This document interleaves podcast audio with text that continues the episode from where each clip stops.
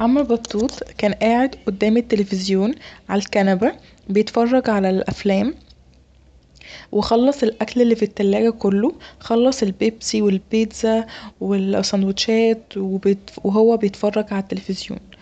وهو مش معاه فلوس عشان الفلوس كلها خلصت علي الأكل.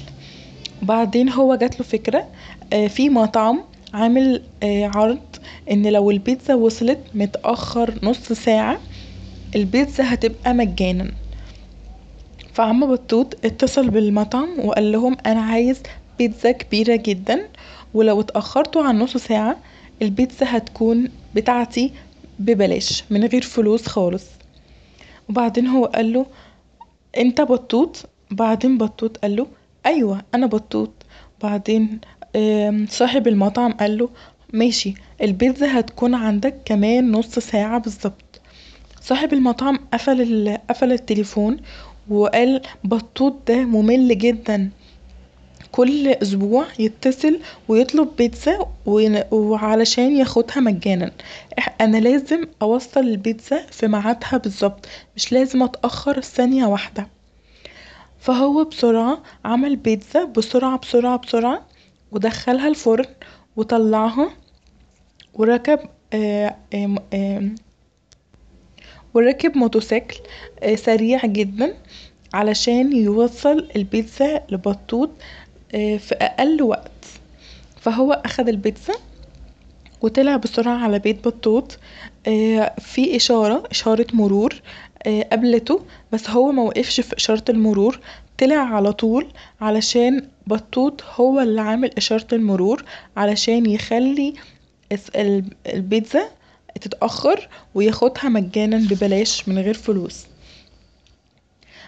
بعدين صاحب البيتزا فهم إن دا مقلب من عم بطوط فبعدين هو مشي بسرعة مستناش في الإشارة موقفش بعدين عم بطوط وقف قدام البيت عنده وحط خشب علشان الموتوسكل يجي يعدي من علي قدام الخشب وبعدين يقع.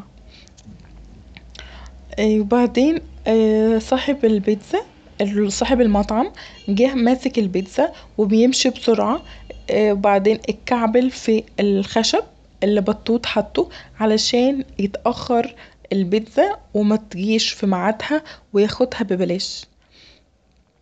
بعدين بطوط بسرعة بيسوق الجرار علشان يوقع صاحب البيتزا الموتوسكل بتاعه علشان ميوصلش البيتزا في ميعادها بالظبط.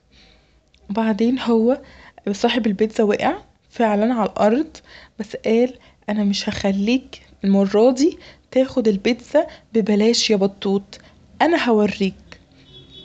وبعدين اتصل بكل المطاعم اللي في المدينة قالهم دا مطاعم المدينة كلها دلوقتي بطوط عايز بيتزا خلال تلات دقايق وإلا هياخدها مجانا. بعدين كل مطاعم البيتزا القريبة من عم بطوط طلعت بسرعة علشان توصل البيتزا في ميعادها علشان كل الناس هناك عارفين إن بطوط دايما بياخد البيتزا ببلاش علشان بتتأخر. بعدين كل الموتوسكلات بتاعة البيتزا الدليفري بتاع البيتزا وصل لعم بطوط قدام البيت. بس فيه ست عجوزة بتعدي السكة كل العربيات واقفة وكل الموتوسكلات واقفة محدش بيمشي علشان الست العجوزة دي بتعدي. فيه واحد قالهم عدوا بسرعة علشان دي مش ست عجوزة دا بطوط وهو مستخبي. فا كلهم بيمشوا وبعدين الست العجوزة بتضربهم بتقولهم انتو بتعدوا وست عجوزة بتعدي السكة انتو معندكمش دم خالص. بعدين هي بتضربهم بالعصاية بالعكاز بتاعها. وبعدين هما وهي بتمشي وهما كمان بيمشوا. هما بيروحوا علي بيت بطوط. هو صاحب المطعم بيقول لبطوط أنا وصلت وجبت معايا البيتزا في ميعادها بالظبط. أنت كدا مش هتاخد البيتزا مجانا. بعدين هو بطوط بيفتح الكرتونة. لقى الكرتونة فاضية. البيتزا وقعت من صاحب المطعم في الشارع.